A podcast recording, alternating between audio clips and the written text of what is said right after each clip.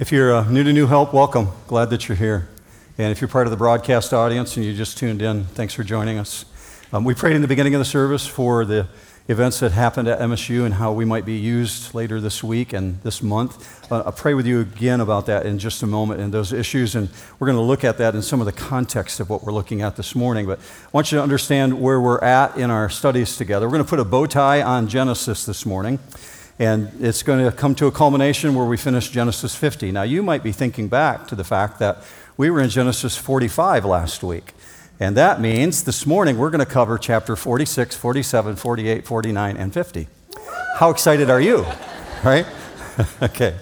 Um, I, want you to know where we're headed in this E2E study. If you're new to New Hope, we've been working through a study called E2E, Eternity to Eternity. We started a year ago in Genesis chapter 1 this point, we've made it to the very end of Genesis. Next week, we'll start with Moses and the story in Exodus.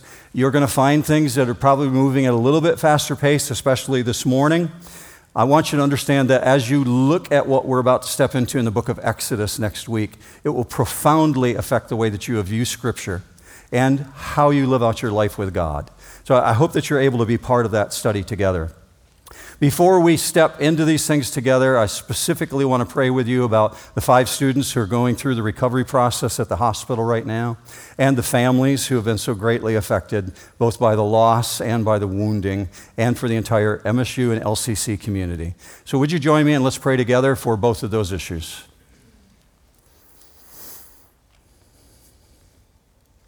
Father, once again, we're reminded of what was written for us that we don't always know how to pray, that in the words that we should, or in, in the way that we would form our thoughts that would even seem to make coherent sense at times. And many, many of us found that to be true this last week. We just find ourselves left in shock. But gratefully, God, you know that about us, and, and you know that you can intervene, and you, even with the power of the Holy Spirit, choose to make groanings and utterings on our behalf. So we thank you for that reality. Right now, we're groaning on behalf of those who are in the hospital. Those five students, Father, especially those who are in very dire situations, we ask that you would restore them, that there would be a future for them. God, we ask for the family members as well, that you would be close to them because we know that you're the God of all comfort and you can bring comfort to each of us just as you can to them. Father, in a greater way, we ask that you would use these circumstances to bring people into relationship with you and that you would cause an outpouring of a desire to know more about what lies in store in eternity. With that in mind, Father, we turn our attention to what we're about to study. And we would ask for ourselves, and it, it almost seems selfish at this point, God, but we're asking for it, that you would teach us this morning, that we would know better who we are before you, and that we would in turn impact our community so we pray for these things in the matchless name of Jesus. And all God's people said, Amen. I asked an overarching question about five weeks ago when we stepped into the study regarding Joseph. And the overarching question was related to you, but it also relates to the story that you were looking at in regards to Joseph. And here's the, the question that I asked Does God allow those whom he loves to go through difficult circumstances? In a much broader way, here's the way I actually asked it in context. You see it on the screen. Does God allow those whom He loves to go through difficult circumstances in order to accomplish His larger purpose? I think you could emphatically say yes. And I can point you to reasons in Scripture that you would say emphatically yes. And I want you to see this morning how we know that to be true. But I'm going to give you an example, first of all. Let me take you to the book of Acts. Peter is speaking. Jesus has been crucified, resurrected, and he's ascended into heaven. And Peter is speaking before a crowd of thousands of individuals, and he makes this statement regarding Jesus.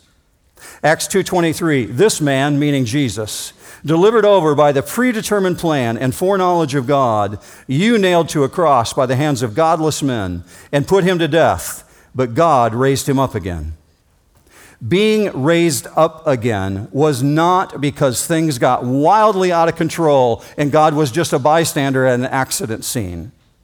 Being raised up again by the predetermined plan and foreknowledge of God is speaking of something very specific. It's not as though God could not keep them from killing Jesus, so he had to fix it by resurrecting Jesus. Do not look at it that way. Jesus was determined to be delivered over by the foreknowledge of God because it was part of God's plan in order to accomplish something much, much larger. God is not a bystander at an accident scene. He is not a bystander at the accident scenes in your life. He's intimately involved. He is a sovereign God. So know this right off the top whether it's on the events of the campus on MSU, or it's in your own personal life, the tragedies that you have experienced or may yet to experience in the remainder of your life. When God allows hard circumstances to come into the lives of those whom He loves, it does not mean that God loves that individual any less or that He has abandoned them. Please know that to be a biblical truth. The sovereign nature of God, meaning that He rules over everything, the sovereign nature of God assures us that while humans may do the wrong thing and completely for the wrong reasons, God is so great that he can cause that same evil to accomplish a greater purpose. If you believe that, say amen. That is a truth of Scripture. Romans speaks to that very specifically that God causes all things to work together for good, for those who love God, for those who are called according to his purpose. So know this as you come into this section with Joseph. It is the prerogative and the capacity of God to bring good out of evil. In a much more succinct and very appropriate way. God said it way better than me. He always does. Look with me on the screen at Psalm 76:10. For the wrath of man shall praise you. That could actually even say, For even the wrath of man shall praise you. We don't know how God's going to bring good out of the circumstances on the campus of MSU that happened this last week. But we know, according to Scripture, He can do that. He will do that for those who are called according to His purpose, for those who love God. Now, if Jesus is example A of that, that God allowed those things to happen, if He's example A of that truth, what we've examined in Joseph and what we're about to look at right now, it reinforces that truth over and over and over. Here's a good example of that Genesis 45 7. God sent me before you to preserve for you a remnant in the earth and to keep you alive by a great deliverance. Now, therefore, it was not you who sent me here, but God. Now, if you read the story, you would say, Yes, they did. They actually sold him into slavery. But Joseph has a better theological understanding of this. He's saying, You may have meant it for evil, but God meant it for good. But God sent me here, and He has made me a father to Pharaoh and Lord of all his household and ruler over all the land of Egypt. So, if I could put it in context, it's this way Joseph is telling his brothers, the very same ones who sold him into slavery, it was my sovereign Lord who saw far into the future. God knows the needs of this world, and He knows it intimately, and He chose to work through me. So He's saying to them, God chose to work outside of you and beyond your intentions. He planned it all. Now, up to this point, I understand that we've been moving at the speed of turtle through the book of Genesis. We're about to move at warp speed. And I wanted to just tell you that so you understand in the way that we're walking through this this morning as Joseph pulls back the veil and allows us to see what's been going on behind the scenes. We touched on this just briefly last week in verse 10. You shall live in the land of Goshen, and you shall be near me, and you and your children, and your children's children, and your flocks, and your herds, and all that you have now, he's saying that to his brothers. They're about to go back to Canaan land to get their dad Jacob, who doesn't know that Joseph is alive. They're leaving Egypt. They're heading back with all this food and with a bunch of empty wagons, and their job is to bring their dad back down to Egypt. So we're told specifically that 70 people of the immediate descent from Abraham, Isaac, and Jacob, and about 300 others who are servants, who are employees, who work for Jacob. They're going to move to Egypt along with their wives and all of their children. So we find this in chapter 45, verse 25. Then they went up from Egypt and came to the land of Canaan to their father Jacob. They told him, saying, Joseph is still alive, and he indeed is a ruler over all the land of Egypt. But he was stunned, for he did not believe them. When they told him all the words of Joseph that he had spoken to them, and when he saw the wagons that Joseph had sent to carry him, the spirit of their father Jacob revived. Then Israel said, That's Jacob, also by, he goes by the same name. He goes by the name Israel and by the name Jacob. Then Israel said, It is enough. My son Joseph is still alive. I will go and see him before I die. Now, you might remember back a couple weeks ago when Jacob was hearing the news about Simeon being held captive in Egypt, when he cried out, All these things are against me. Nothing is going the way that it's supposed to go. This is the exact same guy who can look at the situation and now say, Oh, I guess things are working together for good. I guess God is actually working out a plan here. So we find in chapter 46, verse 1 so Israel, meaning Jacob, set out with all that he had and came to Beersheba. Context Jacob's packing all of his belongings. He's gathering his family together and begins this long trek all the way down to Egypt. But it's when he arrives at Beersheba that it appears that the full impact of what he's about to do is really hitting him. Beersheba sits right on the border, literally, between southern Israel and northern Egypt, but it's still in the promised land. It's still in what we would call Canaan today. And he's feeling this full impact of what he's about to do. So he's at the extreme southern border of Canaan. And he knows that God said that Abram sinned by going into Egypt. And he knows that his dad, Isaac, was told not to go into Egypt. And so Jacob's at a crossroads here at the extreme southern border. And if he goes any further, he's going to be leaving the land that God had promised to them. This is like Frodo and Samwise Gamgee standing outside the Shire, saying, If I go one step further, I'll be further than I've ever been from the Shire. If you don't know what I'm talking about, it's the Lord of the Rings. He's recognizing, I'm in a very dangerous place. So, question how can Jacob be sure that he's in God's will if he physically steps over the border and leaves the land of promise? It's a very, very difficult decision. He's had no direction from God. He's had the invitation from Joseph.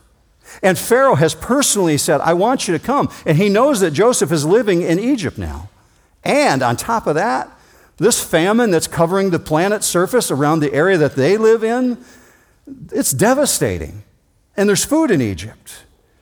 And, and the reality is, this all points to a fulfillment of what God had spoken to Abraham all the way back in Genesis 15.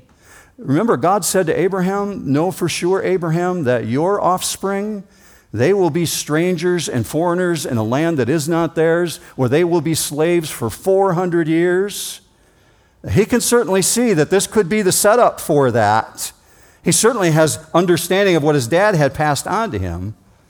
So if you know your Bible, you know that this is pointing to two things that Jacob is very, very aware of. He knows that for Israel, the nation, to get full possession of the promised land, the iniquity of the Amorites has to be complete, speaking biblical language here, and he knows that the family of Israel has to become a nation. Now, both of those conditions are still in the future. They haven't happened yet. But if he stays in Canaan, the result's going to be death because there's nothing but famine there. Yet he doesn't have God's blessing to leave. What is he supposed to do? You've hit times like this where you're overwhelmed with a decision. What do you do when you're overwhelmed and you don't know which way to turn? Well, hopefully, what you do is you go to your knees, and that's exactly what you find Jacob doing. He's worshiping and he's seeking God's direction, and we're told this in verse 41, uh, chapter 46. And he offered sacrifices to the God of his father Isaac. So Israel packed his belongings, he heads to Beersheba and hits the brakes. And he decides this is the place. I've got to ask if God is in this. And just as with his father and with his grandfather, it's right there that he's reassured by God's word. Instead of Egypt becoming this place of defeat, Egypt is going to be this place of blessing, and Israel, the man, will become Israel, the nation. Check this. In spite of huge suffering, in spite of great tribulation, God's going to be with him. And we find this in verse 2. God spoke to Israel, meaning Jacob, in visions of the night and said, Jacob, Jacob. And he said, Here I am. He said, I am God, the God of your father. Do not be afraid to go down to Egypt, for I will make you a great nation there. I will go down to Egypt with you, and I will also surely bring you up again, and Joseph will close your eyes. Now, God's giving three very specific assurances to Jacob. He's saying, It is my will for you to go there, and I want you to know it's my will by these three things. Just as I told Abraham I'm going to make him a great nation, I will make you a great nation and I will bring you back up into Canaan. So I'm going to go with you to Egypt and I'm going to bring you back. Mm, but he brings him back as a dead man. They carry his bones out and they bury him in the promised land. And then he puts the cherry on top of the ice cream. And he says, Joseph is going to be there and he's going to close your eyes. And that's the first confirmation that Jacob has actually had. Joseph is really alive and he's actually there. Now, it appears to me that this fantastic news of Joseph is restoring not only his physical vigor, but it's restoring his spiritual focus. And Jacob gets recentered with God. And with this confirmation, Jacob's entire family can enthusiastically move down to Egypt. And that's where we pick it up in chapter 46, all the way down to verse 29. Joseph prepared his chariot and went up to Goshen to meet his father Israel. As soon as he appeared before him, he fell on his neck and wept on his neck a long time. Then Israel said to Joseph, Now let me die, since I have seen your face, that you are still alive. Now, Pharaoh has already promised to Joseph that his family is going to get the best of the best. They're going to get the cream of the crop. They get any place they want to live in Egypt. And Joseph is determined to see this become a reality. Well, Goshen is located in the northeast quadrant of Egypt. It sits right at the mouth of the Nile River. And it's a very, very fertile area. Great area for growing crops, a great area for feeding your livestock. And this is where they're going to settle in this land of Goshen. Excellent place if you've got livestock. So his family arrives in Goshen, but they arrive before he can get there to greet them. So, the section we're being told about here is that Joseph rolls up in his royal chariot, and he's got all the splendor of Egypt at his disposal. He can put himself on display. But Jacob's already arrived, and he's got the 20 or 30 wagons that Pharaoh sent to bring them back over into Egypt. And it's here in Genesis 46, around verse 29, that for the first time in 22 years, the dad and the son lay eyes on each other.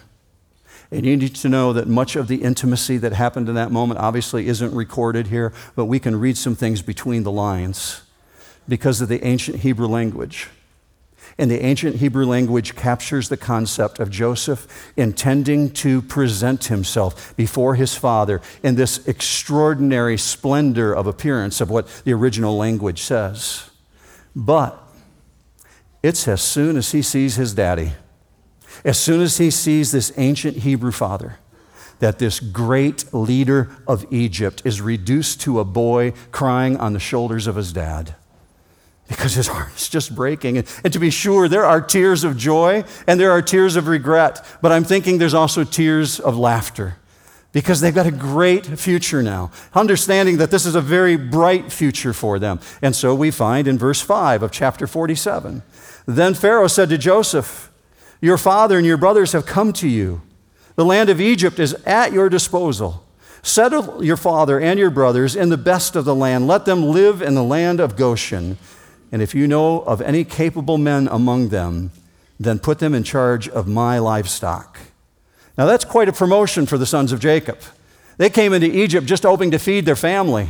And now suddenly they're going to be the personal herdsmen of Pharaoh's livestock. But there's something that you should know that goes along with that.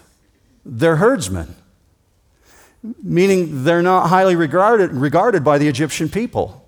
The Egyptians don't hang out with the Semites, the Canaanites, those individuals who live up in that region. And they certainly don't hang out with those who are herdsmen. We saw an example of that when they had the banquet together at Joseph's palace and they wouldn't even eat together. So we have these individuals who have to live in a different region because the Egyptians don't want to hang out with them. Well, that Pharaoh put them in the land of Goshen was very politically astute because these individuals are politically separate and culturally separate, socially separate, religiously separate. So he chooses the most fertile region in all of Egypt put, to put these 300 plus people and to keep them separated from his Egyptian population. Now, when Joseph reports the arrival of his family, he knows that Pharaoh is going to want an interview with his dad, and so he sets it up. We find that in verse 7. Then Joseph brought his father, Jacob, and presented him to Pharaoh. And Jacob blessed Pharaoh. And Pharaoh said to Jacob, How many years have you lived? So Jacob said to Pharaoh, The years of my sojourning are 130. Verse 11 So Joseph settled his father and his brothers and gave them a possession in the land of Egypt, in the best of the land, in the land of Ramesses, and as Pharaoh had ordered. And Joseph provided his father and his brothers and all his father's household with food. Now, I'm guessing Pharaoh must have been really anxious to meet this guy. The father of Joseph, the one who has rescued their nation, he wants to meet his dad. And the first thing you find Jacob doing is he's blessing Pharaoh in the name of God.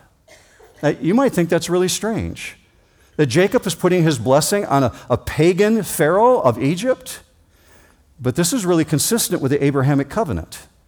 And the Abrahamic covenant contains a promise that Abraham's offspring, the Jewish people, would be a blessing to the entire world, that they would bring blessings to this planet, to all those who bless them, God says, I'm going to bless them in return.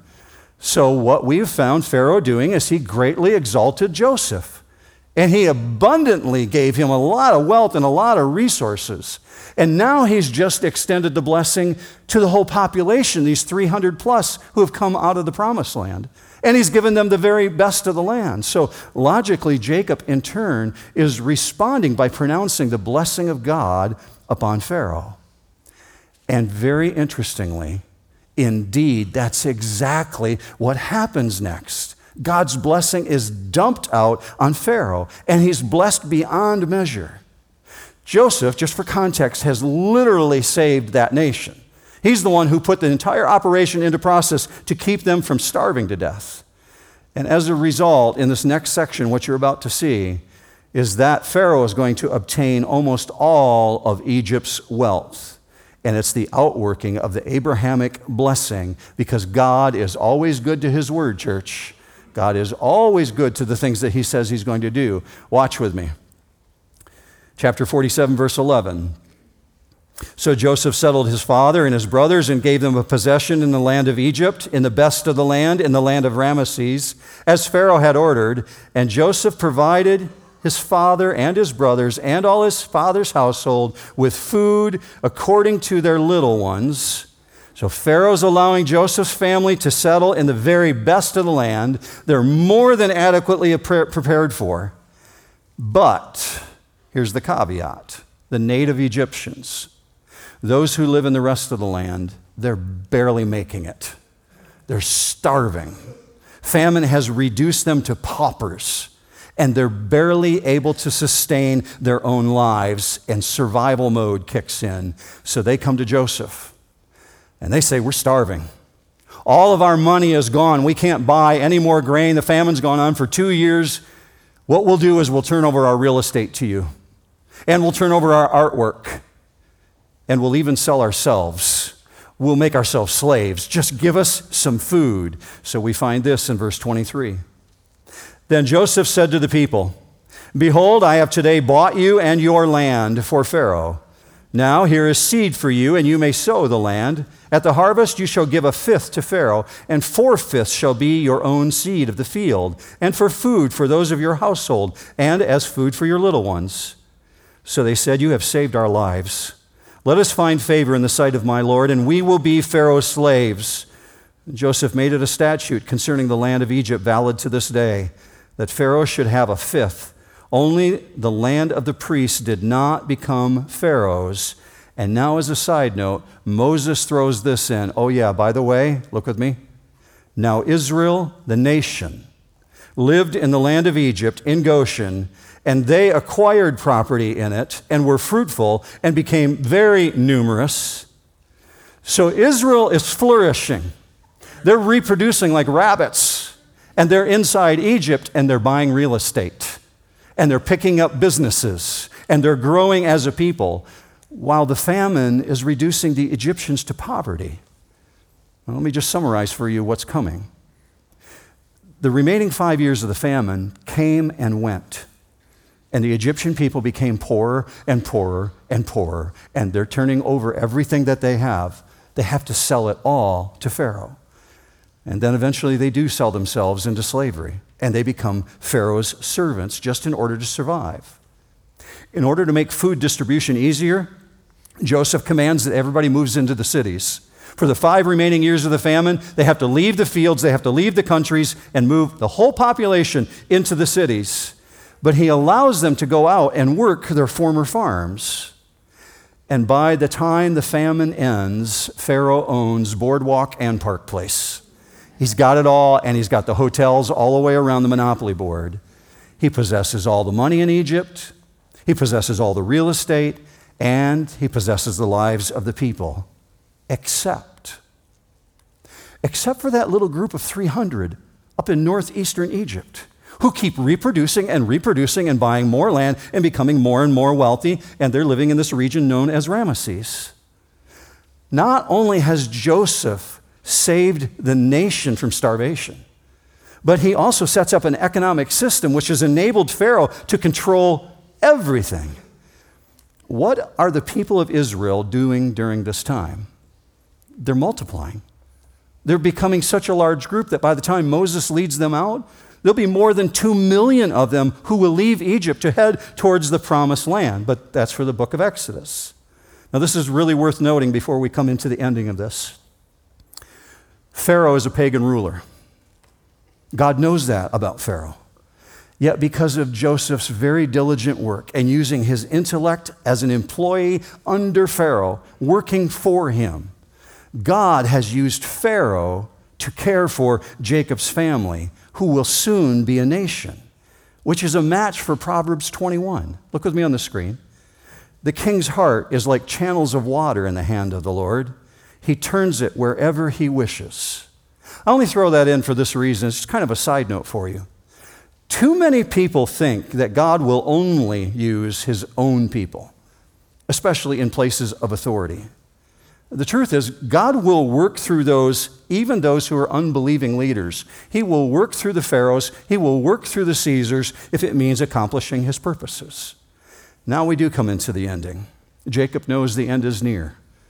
And he needs to take care of some details in order because the end of his life is coming. He needs to take care of some details because he hasn't carried something out yet. And so he musters up enough strength to sit up in bed. Apparently, he's on his deathbed, literally, and he wants to talk to Joseph. We find this in chapter 48, verse 5. Now, your two sons who were born to you in the land of Egypt before I came to you in Egypt are mine. Ephraim and Manasseh shall be mine, as Reuben and Simeon are. But your offspring that have been born after them shall be yours. They shall be called by the names of their brothers in their inheritance. So just let me summarize this for you. Jacob's concern is that an adoption takes place.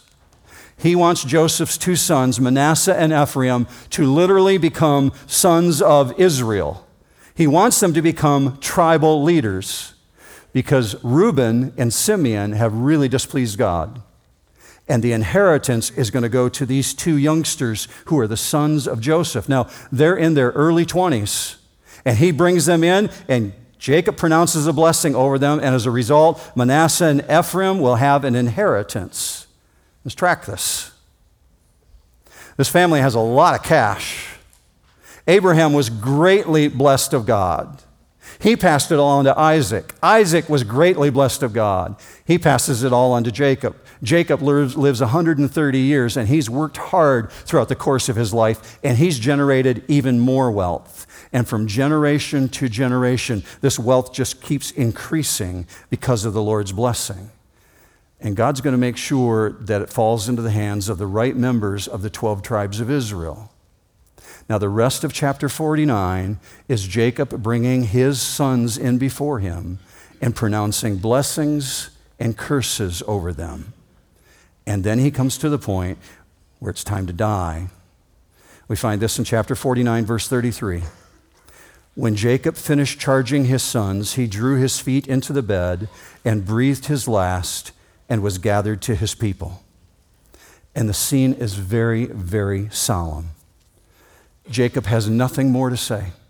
He's completed it all. He's lived in Egypt for 17 years now. He's lived to see Joseph as ruler over all of Egypt. He draws himself up into the bed, lays down, and breathes his last and steps into the realm of eternity with his sons surrounding him and his God waiting for him on the other side. That we could all pass that way. That would be awesome. But he leaves behind the nucleus of a future great nation. Joseph's reaction is next. Chapter 50, verse 1. Then Joseph fell on his father's face and wept over him and kissed him.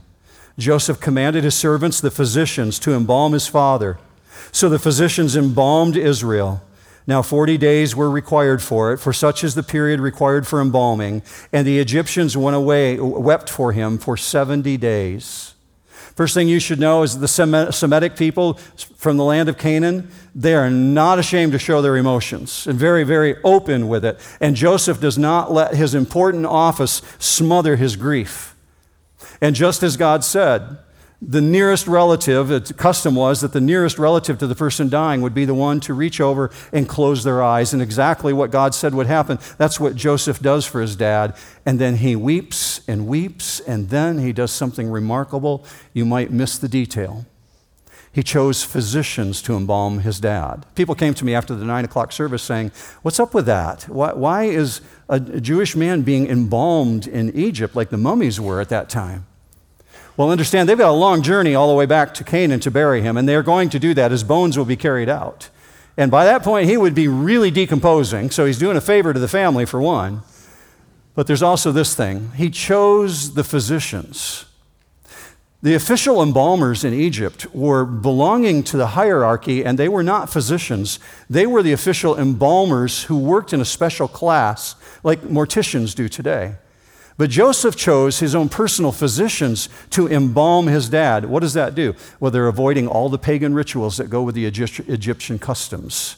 Every time they would take out an organ, they would offer it before the god Ra. Well, Joseph doesn't want that to happen for his dad. So he chooses his own physicians just to carry out a medical procedure. And then Pharaoh commands all of Egypt to go into this official time of 70 day mourning much like we do when we put flags at half mast at banks and post offices and government buildings. But this is an honor that's reserved for only the highest of the highest, typically reserved for Pharaoh himself. But Pharaoh says, We're going to do this for Jacob. And then Joseph makes his long first trip all the way back to his homeland in 39 years. He's 56 years old at this point takes his dad with his brothers. They returned all the way back to Canaan. They bury their dad, and then they come back to Egypt, and they've got to get back to work. And I did all of this that I just did with you to get to this. Look at this. Chapter 50, verse 15. When Joseph saw, when Joseph's brothers saw that their father was dead, they said, what if Joseph bears a grudge against us and pays us back in full for all the wrong which we did to him? So they sent a message to Joseph. They're so very afraid of their brother. They're so very afraid of Joseph that they personally have to send a message to him.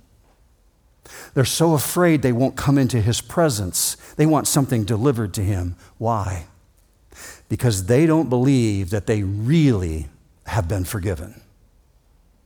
They don't believe that they really have been accepted, in spite of the gracious ways that Joseph has spoken to them, in spite of the very loving ways that he's entreated them. Seemingly, it's not made much of an impact on their mind. And it is a really cruel gesture and a reaction on their part that Joseph's brothers say to them Joseph's going to hate us, he's going to pay us back. It's really cruel after all that he's done for them. So, how does Joseph respond? Look with me on the screen. Verse 17 And Joseph wept when they spoke to him. He's deeply hurt. He's, wounded at the core because his brothers don't believe that they have been forgiven. What more could he possibly do to convince them that the forgiveness has been extended to them? What more could he possibly extend? Verse 18. As if the message wasn't enough. Then his brothers also came and fell down before him and said, Behold, we are your servants because they can't accept the forgiveness that's been extended to them, that they're free from penalty, they want to sell themselves to Joseph and say, We'll be your servants. We want to earn our way back. It's too much. They can't believe that they have been forgiven. So they offer to become servants and work their way back to the place where they think they'll be accepted which is not any different than many Christians today. Many individuals who are constantly worrying about God's judgment. There is a prevalent belief among people that when things go off the rails in our life, when we encounter hard issues, that it's payback, that God's somehow getting even with us. I am not suggesting that God does not discipline those whom He loves. He absolutely does that, but that's an entirely different issue. When you doubt God's word and his promises that he has fully forgiven you through the finished work of Jesus, you know what happens as a result of that? You begin to question whether or not God's love is real. And we do that because we begin thinking, I don't feel forgiven. I'm not sure I am forgiven. I don't know that that really applied to my life. I've done some huge things. And when that happens, it's easy to give up hope for the future because of this faith, hope, and love, they go together. When you give up on one of those, the others collapse. How we feel is way different than what God says. Those are two different things. Never, ever judge God's eternal word by your shifting emotions. And I say that to myself because I do that too. We're all guilty of that. So I have to hearken back to the things that are written in Scripture. And Scripture says this in Romans chapter 8, verse 31. If God is for us, who is against us? That's a really good question. Thank you, Paul, for asking that. Church, I'm going to ask you just to say out loud when I say, if God is for us, who is against us? If you believe no one, that you say out loud, no one. If God is for us, who is against us? Absolutely the truth of Scripture. He goes on to say, He who did not spare his own son, but delivered him over for us all, how will he not also with him freely give us all things? Who will bring a charge against God's elect? God is the one who justifies. Who is the one who condemns? Christ Jesus is he who died, yes, rather, who was raised, who is at the right hand of God, who also intercedes for us. Who will separate us from the love of Christ? Does God allow those whom he loves to go through difficult circumstances? Absolutely yes, for a purpose.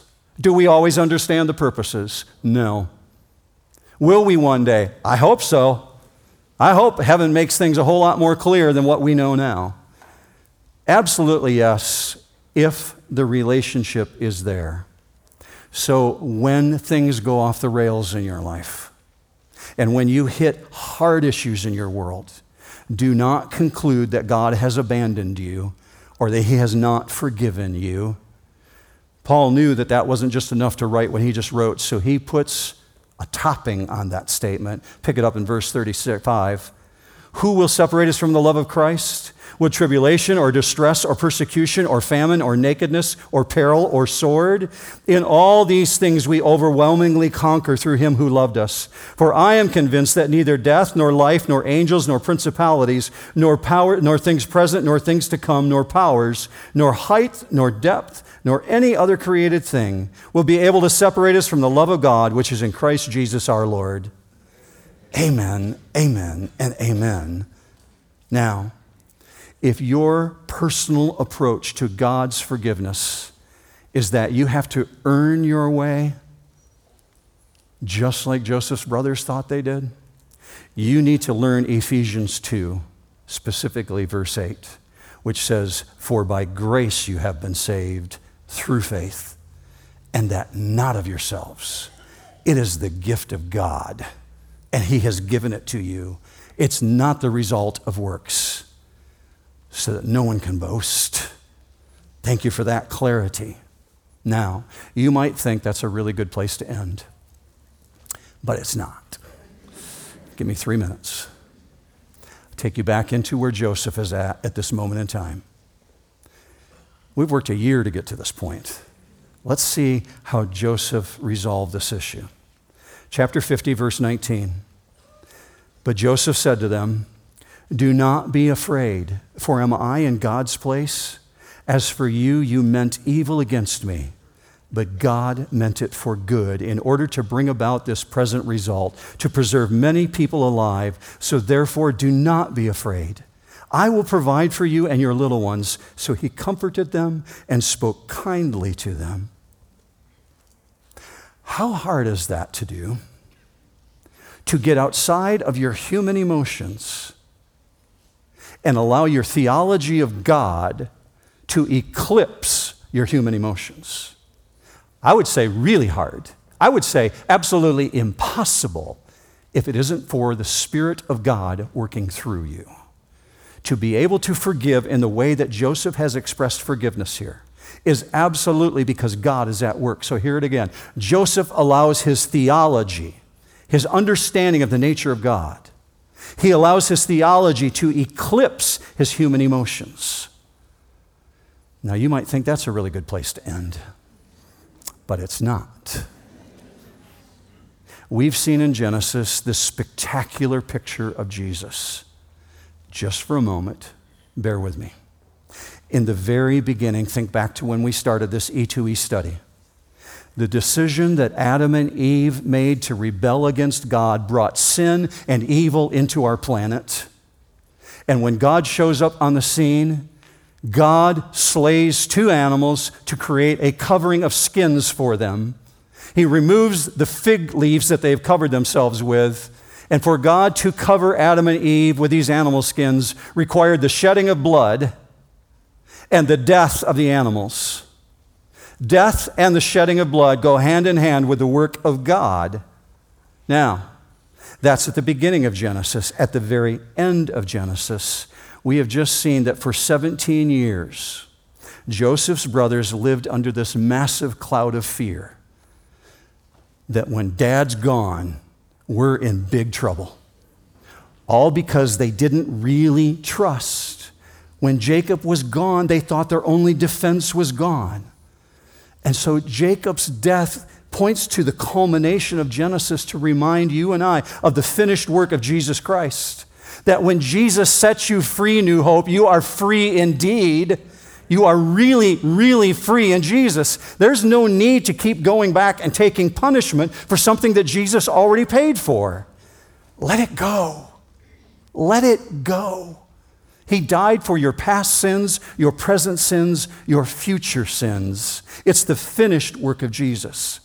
So, as God's own children, through faith in Jesus Christ, we're told that your sins are forgiven. They are blotted out and buried in the depths of the sea, remembered no more.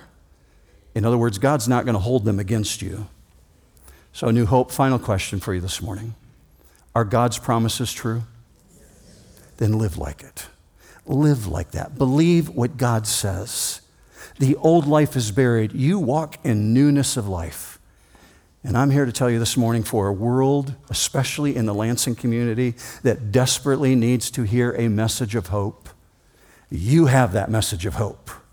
You know what to communicate to the people in your social circle. Carry it out there because they're asking questions. If there was ever a time to engage with people about God's truth, it's now. So I'm going to ask you to do something with me as we wrap this up. Would you stand with me if you're able to so that we can close this time in prayer?